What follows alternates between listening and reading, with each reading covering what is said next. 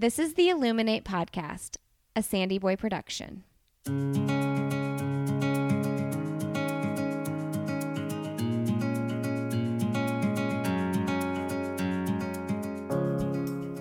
Each week on the Illuminate Podcast, the hosts will bring you insightful conversations and stories of people who are illuminating their own lives through their business, work, community, family, and world.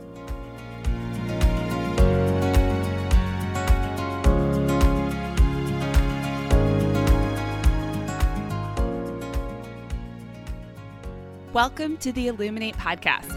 This is Emily, and you're listening to episode 20. Today, we are talking to Sarah and Beth, hosts of the podcast Pantsuit Politics and The Nuanced Life, and authors of I Think You're Wrong, But I'm Listening a guide to grace filled political conversations. To say I was excited to talk to these women would be such an understatement. I was so excited and so nervous because I've been a long-time listener and I really admire the work they're doing in the political space. Sarah and Beth talk through current events in their bi weekly podcast, Pantsuit Politics, with a lens I've yet to come across anywhere else. They speak with grace and allow space for each of their values to lead the way. But heads up, we won't be talking politics in this episode. We will be talking about how to have those political conversations, why to have them, and how we can have them well. Please enjoy my conversation with Sarah and Beth. Welcome to the Illuminate podcast, Beth and Sarah. I'm really honored to have you both on. Thanks so much Thanks for having, for having us. us. You guys are both incredibly accomplished, intelligent women that have done so much prior to starting Pantsuit Politics. And you've chosen to focus your skills and talents on a podcast that focuses on conversations around current events and bipartisan political viewpoints with nuance and grace. Today, I really wanted to talk to you guys about these having these grace-filled conversations, why they're so important to have, and also some ways to navigate the conversations when they can get tricky at times. But before we start, can you tell our listeners a little bit about your backgrounds and how you came to be podcasters together? I grew up in, so this is Beth. I grew up in Western Kentucky.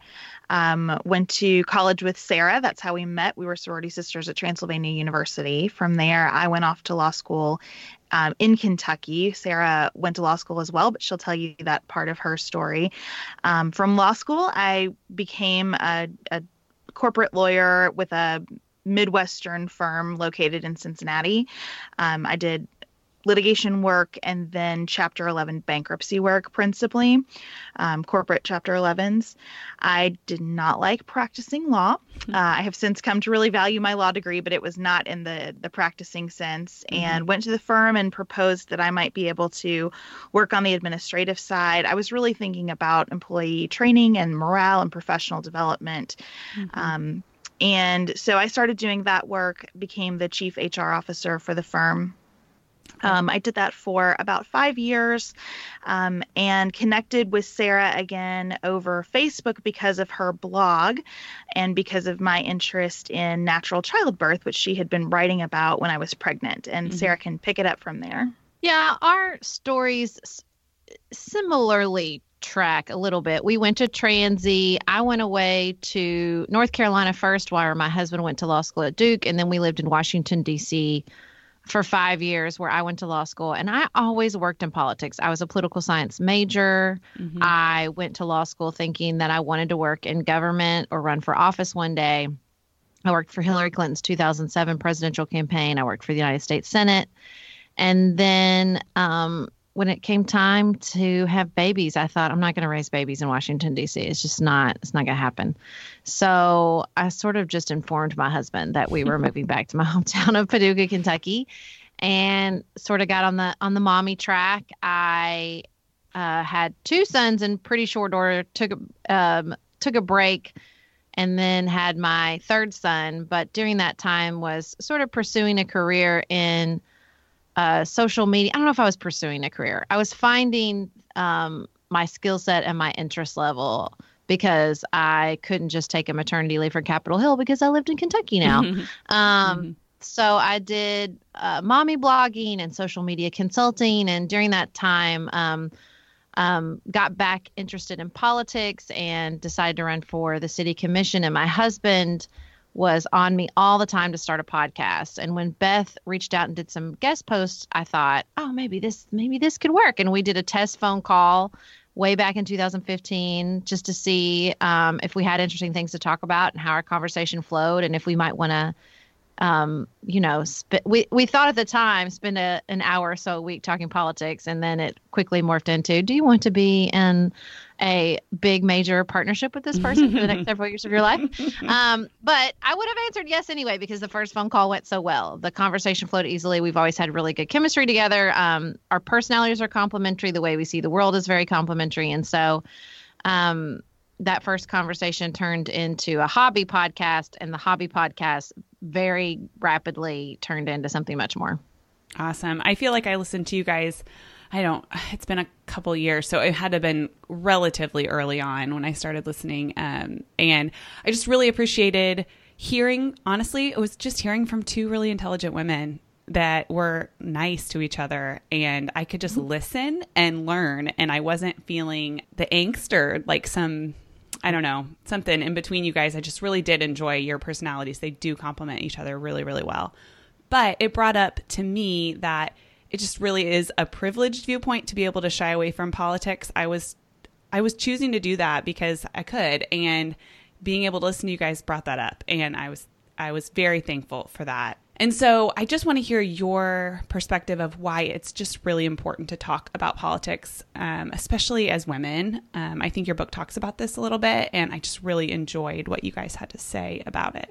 As you said, it really is a privilege to be able to tune out of politics because if you're able to tune out, it means that you feel largely insulated from any decision making. Maybe that means that your family lives well above the poverty line, so you don't worry about what assistance looks like from government sources. Or maybe it means that you don't have family members who serve in the military who would be too impacted by policy mm-hmm. in that respect. Maybe it means that you're sure that your drinking water is going to be clean, your school system is going to be nice uh, because it has a good, solid tax base wherever you live. You know, it is, mm-hmm. it is really a privilege. Um, racially, ethnically, religiously, economically, in many ways, to feel like politics don't impact you. And so, Sarah and I both believe that we owe it to our neighbors who are not insulated in that way. Mm-hmm. To participate. And also, we probably are more affected than we think we are, all of us. Mm-hmm. Um, so, for that reason, we think being engaged is important. It's also important because we're losing the really critical skill of being in community with people who don't see the world the same way that we do. Uh, because of the way that we've approached our politics, and I think that's that has had an impact in not only how we interact civically, but also how we participate in our businesses and our churches and our communities. These dividing lines that we bring um, through the lens of politics impact us elsewhere. And if we want to continue to thrive as a species really and to have good communities where we live out our values we we must value diversity of thought. And we have to practice valuing diversity of thought constantly in order to be good at it. Well and i think you know beth always says politics is just how we live in community with one another. And i really think we're all just lonely. Mm-hmm. i think we're lonely and disconnected from one another and I think if we really want to find deep, re- rich communications with each other, connections with each other, community with each other, we can't do that by only talking about shallow things. In order to really connect with one another, face to face in person, it can't be, you know, only about the weather or only about um, sort of surface level issues. We have to talk about our values. We have to talk about our perspectives. We have to share our experiences and our feelings with each other. Um, because getting on Facebook and communicating your frustration through a meme is not really serving our emotional needs, I don't think. Don't say I don't do it. I'm not saying it's not fun, but um, I just read a really great book called How to Do Nothing by Jenny Odell and she talks about how um, social media is it, it, it collapses the context. There's no you're you're you're creating a message that will appeal to this incredibly broad swath of your own community or your own friends and family members or just the world if you're just getting on Twitter. Mm-hmm. And you know, that's really not how we're supposed to communicate with one another. You know, and it, it shrinks the it collapses the context of the human beings. It collapses the timeline. So we're not thinking about the history. We're not thinking about far into the future. We're just thinking about right now. And I think we're really starved for deeper, richer conversations and connections with one another. And for better or for worse, I know it it sounds kind of crazy in the era of our current polarized politics. Um, politics and policy can be a source of that type of connecting communication. Hmm. Yeah. I love how you point out that in social media, we really think we're connecting, um, but then we're left feeling lonely still. And it's because we're insulating ourselves from any hard conversations pretty much because we're able to just shut it off or put it down. It's not a, you can just say, well, it's not really a real person or, you know. And not- our brains evolved over thousands of years to look each other in the eye and to touch one another and to hear each other's voices and to to really interact with a, another human being in person, not through a screen. Mm-hmm.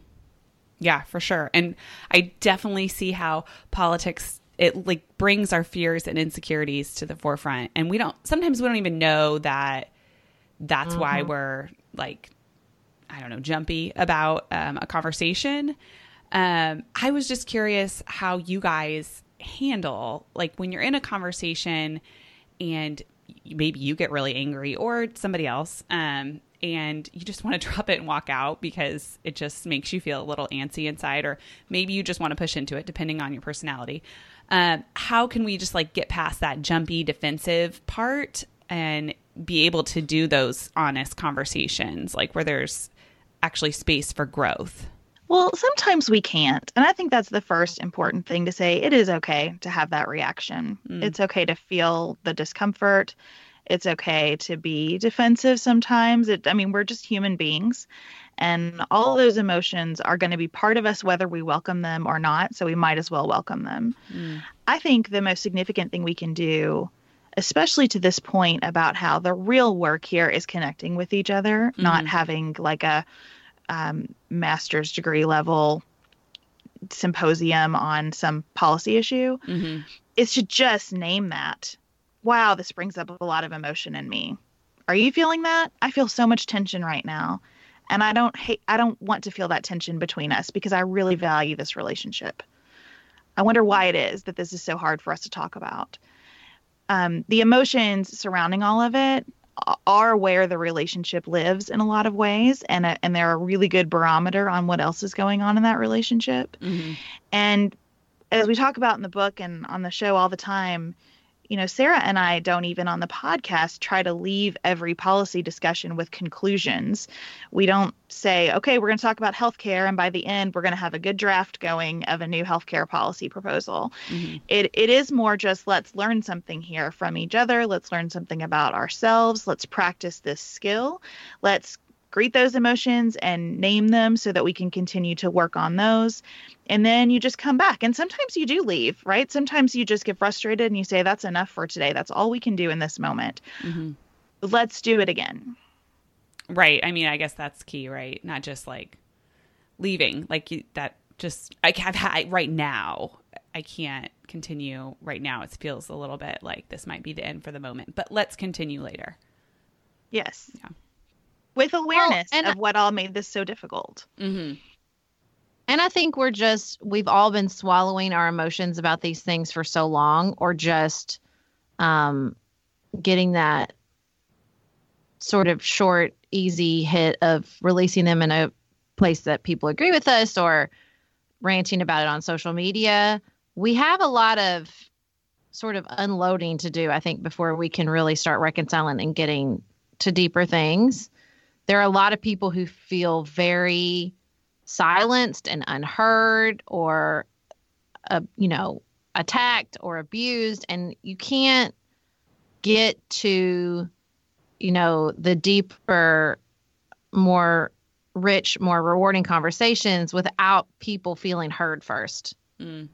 And we just, I think there's a lot of that that we have to get through before we can get to the more rewarding aspect of this process, unfortunately. Mm. And I think that really requires people feeling heard without feeling graded in what they're being heard about. We have this tendency to be listening to someone who's expressing those emotions Sarah just described with a sense that we're there more to judge whether those feelings are justified or not, or would I feel the same way if I were this person, or is this a little bit overstated, or is it a little too much for me? And I think that is where a lot of the real vitriol among the parties has calcified mm-hmm. this sense that um, my pain is never going to be good enough for you to acknowledge, whether that's coming from either side of the aisle or any person that exists on any spectrum of issue that we might be talking about there's this sense that like it's not only that you're not hearing me it's that you are hearing me with judgment for mm-hmm. what i'm trying to share with you and and we are really well positioned face to face with people that we know and have some other connection with to start to chip away at that. Right. So you think that like that's part of it, right? Is just um, having conversations with people face to face that you know and listening and knowing that identifying that, hey, oh crap, I could be walking into this with some judgments, but because you love that person or you like that person or you just even have to interact with that person on a um, frequent basis, it's worth it to take those judgments and set them aside to listen. Yeah, and just to know that to kind of have the confidence to be able to sit with something someone's expressing that might make you feel weird or misunderstood or um, or just different. You know, you could hear mm-hmm. someone and think, "I don't think I'd feel that way if I were you." I think it's our insecurity that makes us react so strongly when we hear something that we don't quite understand or that we disagree with. And so doing that work on yourself to just mm-hmm. be confident enough to sit and listen, I think is important. Mm-hmm. Well, and I think it's important sort of to go back to the issue of context. This isn't, if you're having a conversation with another human being in real life, this is not a Facebook thread. Okay. Mm. So we're not trying to have a gotcha moment or exercise um, our own righteousness. Mm-hmm. And if you can, it's it's not always easy, and I'm not going to set lie and say I'm always great at this. But if you can remember that the context is bigger than that one conversation, and that the, this work that we're doing together isn't just about um you know making the best point proving the other person wrong convincing the other person.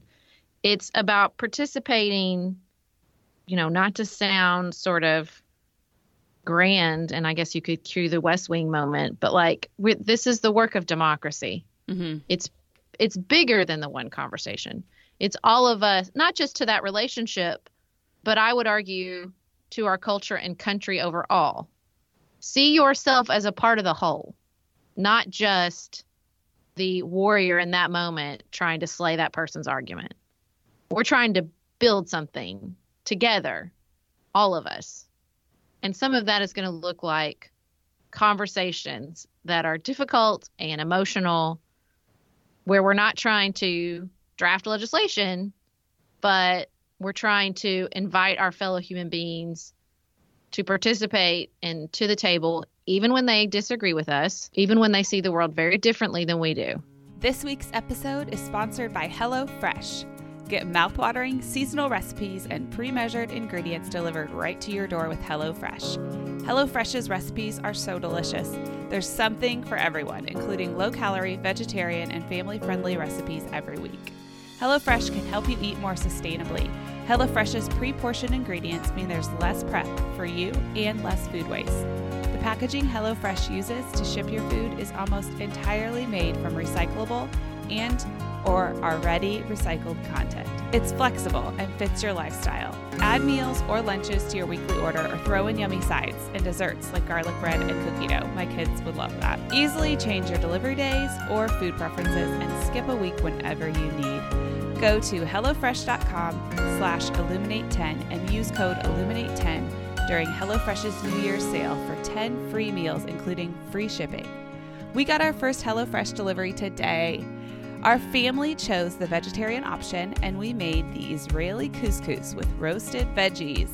We normally eat vegan at dinner, and it was so easy to adapt this meal for those who wanted it vegan. And those who didn't could just add the cheese on top.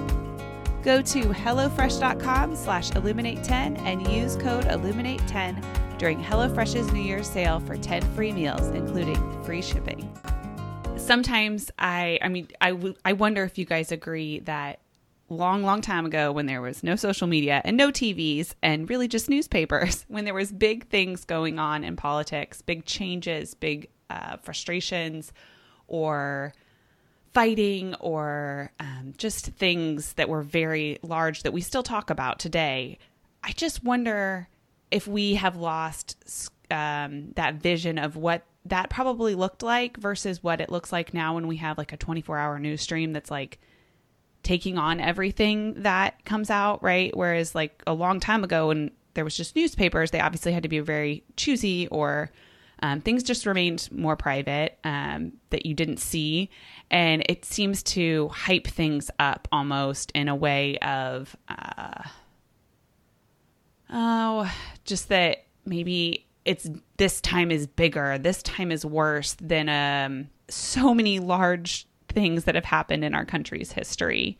Uh, do you think that that's true? Do you think our 24 hour news stream is really, or our um, Twitter or Instagram is hyping it up? Or do you really think that this is a, a time in our nation's history that is um, just like larger struggle than other times? I don't know if I would say it's a larger struggle. I don't, I think we need to s- release the idea that there is this one timeline of American history and we're stacking everything up to see what's harder. We don't know. There's no way any of us will be able to understand or comprehend what it was like to, you know, be an American in 1863 facing the Civil War. We just we're not, we're not going to know that. We will never know what it was like to live during the Industrial Revolution and the Mhm. Progressive Era when there were dramatic changes. Um, I mean, I think there are still Americans dealing with the the trauma and the experiences of the late 1960s and the early 1970s. Mm-hmm. And I don't think we need to decide, you know, what's more important. We we we really love to do that. We really want to assess and make and reach a conclusion. And maybe part of what could release this death grasp of polarization is is not having to rank and decide everything. Mm-hmm. You know, what is it what is lost if another American doesn't feel like there's a crisis of our democracy right now? That they think we have some issues, but that we're um, on the right track. You know, we need everybody at the table, and that means not, you know, treating every conversation as if it's a math problem where there's only one conclusion. You know, I don't, I think that there are truly problematic issues within our democracy. I think climate collapse is a is a existential threat to our human race absolutely and also i have to sit down in this community with people who do not view the world like i do and who do not agree with the things i just said Mm-hmm. um and so just like being okay with that you know it doesn't understanding that there's a, a dance we're all going to do here um where some of us will have to be louder at moments and sounding alarms and some of us will remain unconvinced and i Mhm. know that's uncomfortable and i think it's i know as you know a person who loves black and white conclusions that it is more appealing to say no right now social media is the biggest or the internet, artificial intelligence, quantum computing is the biggest risk to humanity. But for better or for worse, we have faced other technologies that have dramatically upended our world. Electricity was a pretty dang big deal. Radio Yeah. was Oh man. like insane to people for of that time. mm-hmm. And so I just, you know, I'm trying to let go of some of that. And it helps me with my anxiety. It helps me feel more empowered to deal with what we're facing.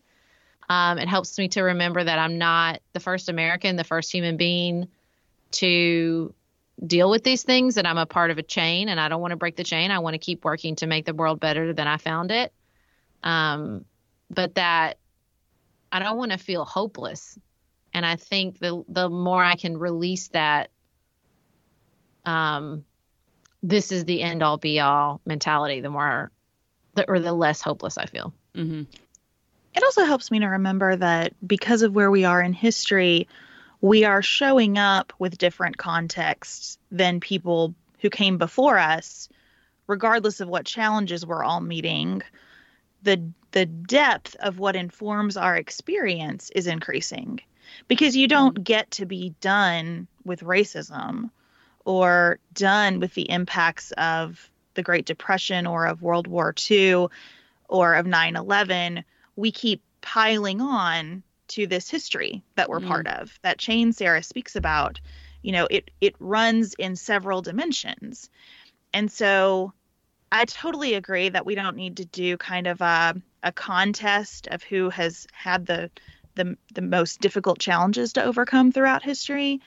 I do think it's helpful as we talk about our capacity to relate to each other to remember that we're being born into this world that is filled with trauma. And our children will add our stuff to that and their children will add to that. And so that that depth of experience certainly impacts how we relate to each other. And we don't really pause to think about that enough because we are so busy advancing our technologies and advancing um, the way that we confront the challenges that are right here in front of us. Mm-hmm. and so I do think that that adds to the sort of dysfunction that exists among us and and merits a lot of a lot of internal work and work in our relationships. Mm-hmm. So, how do you guys remain positive when you're and engaged in all of this? Like personally, what what drives you to to become to keep going and also just to stay pos- positive? Well, there's an incredibly rewarding aspect as Sarah talked about of of engaging with people about real stuff. I mean, I am tired of asking people if they're ready for Friday. Um, I, I think Yeah. it's it's a wonderful thing to hear what other people are afraid of, passionate about, what breaks their heart, what makes them tick. And all of that comes to the surface when you start having real conversations about political issues. And seeing the resilience of of humanity is pretty amazing. And seeing that resilience live out um, in real time as we're going through some pretty significant challenges, it's a it's a beautiful thing. So, you know, there's a sense of obligation that keeps me in it Mm-hmm. but more than that i do think it is it is the most meaningful way to inhabit this experience that we have during our time here I try to really cultivate that bigger context. Krista Tippett, one of my absolute favorite podcast co-hosts, although she's an author and much bigger than that, but she co-hosts on Being, and I heard her once say like the headlines are just part of the story of what's happening with the human race right now. Mm. And so I try to remember that. I subscribe to um, a lot of media sources, um, the good newspaper, and then there's a great email newsletter called Beautiful News where they turn sort of global trends into these beautiful graphics. Hmm. And there are a lot of really positive global trends out there more women being educated, um, extreme poverty being reduced, um, extended lifespans, decreased in infant mortalities, like all these big things that don't bubble up into the headlines. Mhm. Um, if you look at them, can be really encouraging. And I, and the other huge part of context for me is definitely um, reading a lot of history. I find that really, you know, deeply comforting, and also just fascinating. I mean, not to like, you know, it's the, it's the end of the year, so I'm feeling very philosophical, but I just love human beings. I love being a Mhm. part of the human race. I love their stories. I love the art they create. I love, you know, what we've overcome in the past. And I, I love all of that. And so, you know, submerging myself in that is always really, really helpful for me. hmm Okay, so I want to switch gears and talk about a little bit as a switch about local politics for a minute. Um, I've been having this conversation with my husband um, about how an ongoing conversation about how uh, it's difficult to get into local politics. There's a learning curve, um, and I know Sarah, you were in local politics, and I just feel like a lot of people that would be really great at it don't choose to do it because it is there is a big learning curve. It doesn't really pay and it's more work than you probably anticipated having. But it is so important to have this diverse group of people serving in local politics to make sure that we're all represented. How would you encourage somebody who's looking to get involved in local politics Um, well, the first thing I always tell people is my first experience running for local office was it was a lot of work. I knocked on 5,000 doors, but it was overall an incredibly positive experience. I always tell people knocking on doors are is basically the the fundamental components of human happiness. You're moving your body, you're outdoors, yeah. um, you have a sense of purpose, and you're connecting with other human beings. mm-hmm. Um, so it's an incredibly positive. My experience was very, very positive. Mhm. Um, and I learned so much about my community. I met so many amazing people who I still have relationships with, and really, when you talk about the richness and the deeper context of where you live and the people you live with, I mean, there's it's it's hard to compare to running for local office as far as the ways in which you are um, put in experiences that that develop that deep, rich context. Mhm. Um, serving, you know, I'm a learner. I'm a curious person. So serving as a city commissioner on on one level was incredibly interesting and fascinating and I learned about stormwater and I learned about sewer and I learned about all these different I, I met city staff members and saw their dedication and that part was incredibly positive. Unfortunately, you know, there is a there is a negative side. I mean, you are exposed to people who you know, it's that loud 20% who just complain about everything, who give you no mm-hmm. benefit of the doubt, who assume the worst about you because you ran for office. And that part can be really hard. And I just think as long as you go in with an open with open eyes and an open heart and understand like it's not going to be 100% positive experience, nothing in life is. Um and you understand sort of what you're there to do.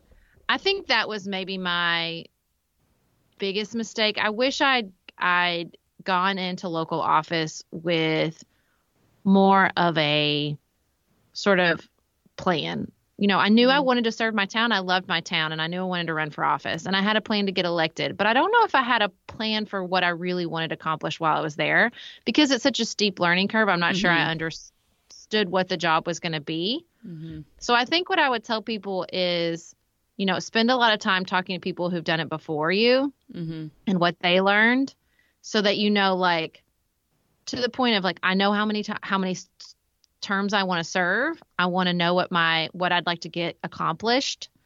And if I I feel like if I had more of a a you know life changes so make plans but then Mm-hmm. hold them loosely.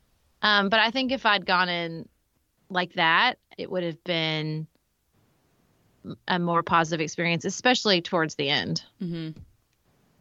Would you do it again? I mean, if I would I like rewind the clock and make the same decisions? Yes. Oh, would I run again right now? Yeah. Would you? Would you? No. Not right now. Do you have any? Like, okay, Uh-uh. okay. I have no immediate. I'm definitely. I'm getting that question a lot. I have no. The the second time I ran for re, when I ran for reelection was an incredibly um, brutal experience. Mhm. It just was. It's a very negative campaign. Mm-hmm. Um, I was sort of personally attacked in a really hurtful way.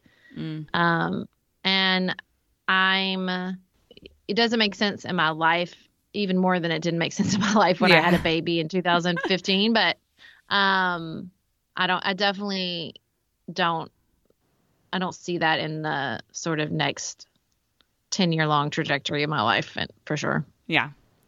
Yeah. I just asked because I just feel like there's a lot of people around me that um, I see and think, gosh, you would just serve us so well. But I just don't think that um, the system currently is set up to make it, I don't want to say it has to be easy, not easy, um, very accessible for someone who needs a needs a full-time income or for someone Right. who has multiple kids or for you know that needs an income to be able to pay for childcare you know Right. um so Well, here's the thing.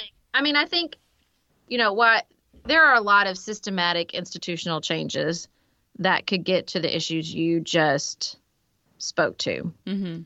And we should all work and vote and lobby for those changes.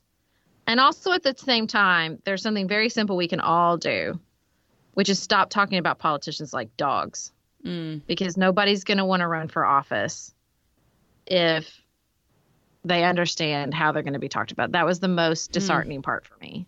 Is even if you disagree with me, you know, I'm this hometown girl. I moved back. I love this place. I'm a mom of three. You see me at the store. Like, do you have to talk about me like I'm a monster? mhm. But that's how we talk about all politicians. And that's how we, you know, until everybody can stop doing that, until, you know, everyone can stop talking about Donald Trump and Nancy Pelosi like they're characters and not real human beings, Mm.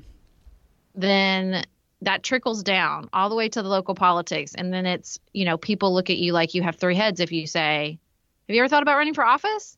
I would really Right. like to get to the point where I could mention that to a woman in particular yeah a young woman uh, who you know doesn't look at me like I asked her if she wants to take a trip to Mars. Um, Right, But I think we have to we have to treat politicians better if we want more people to become politicians. That's good. Okay, so you guys, like you'd been talking about, you you both are parents of multiple kids. I have three boys as well, Sarah.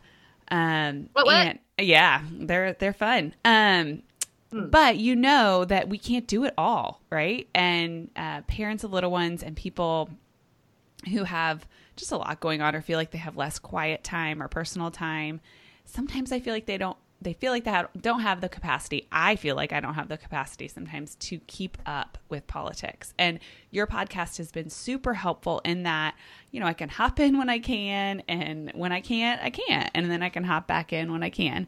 Um, do you guys have any other places that you personally like to go for a quick read or um, just a way to get connected? Well, I think listening to podcasts is a good way um, for busy people because a few minutes in the car in the morning, which many of us have, is a Mhm. really, or on a quick walk or whatever, is a really good way to stay informed. I like the newsworthy from Erica Mandy. It's about 10 minutes ish in the morning and it just hits the headlines. okay. Um, I like Up First for the same reason. Um, start here with ABC. You know, the New York Times has the daily. There are lots of different ways to get that information um, from a podcast. And what I really love about podcasts, Sarah and I have been discussing this for a while now, is that it has a beginning and an end. Mm. It's not cable news. It's not talk radio where they're trying to fill 24 hours with the same five stories. It's just here's what's going on today. And we'll pick back up tomorrow. And if you will develop a habit where you do something regularly, this is true in pretty much everything in life, but I think especially with news consumption, if you say, okay, Monday through Friday, I'm going to listen to a 10 minute morning podcast to know what's going on, you will know what's going on Mm. much more than the average person. There is real continuity to those stories once you start tuning in every single day. It is not as overwhelming as it seems. The language starts to become familiar to you. The names that pops up in the stories are pretty consistent and you'll really have a good handle on what's happening. It's just the regularity of it that I think makes it um, so much more digestible. hmm Yeah, I mean, I think there's this perception that the news is overwhelming. There's so many stories every day. But the truth is that, you know, once you start engaging every day, you realize it's not really news stories every single day.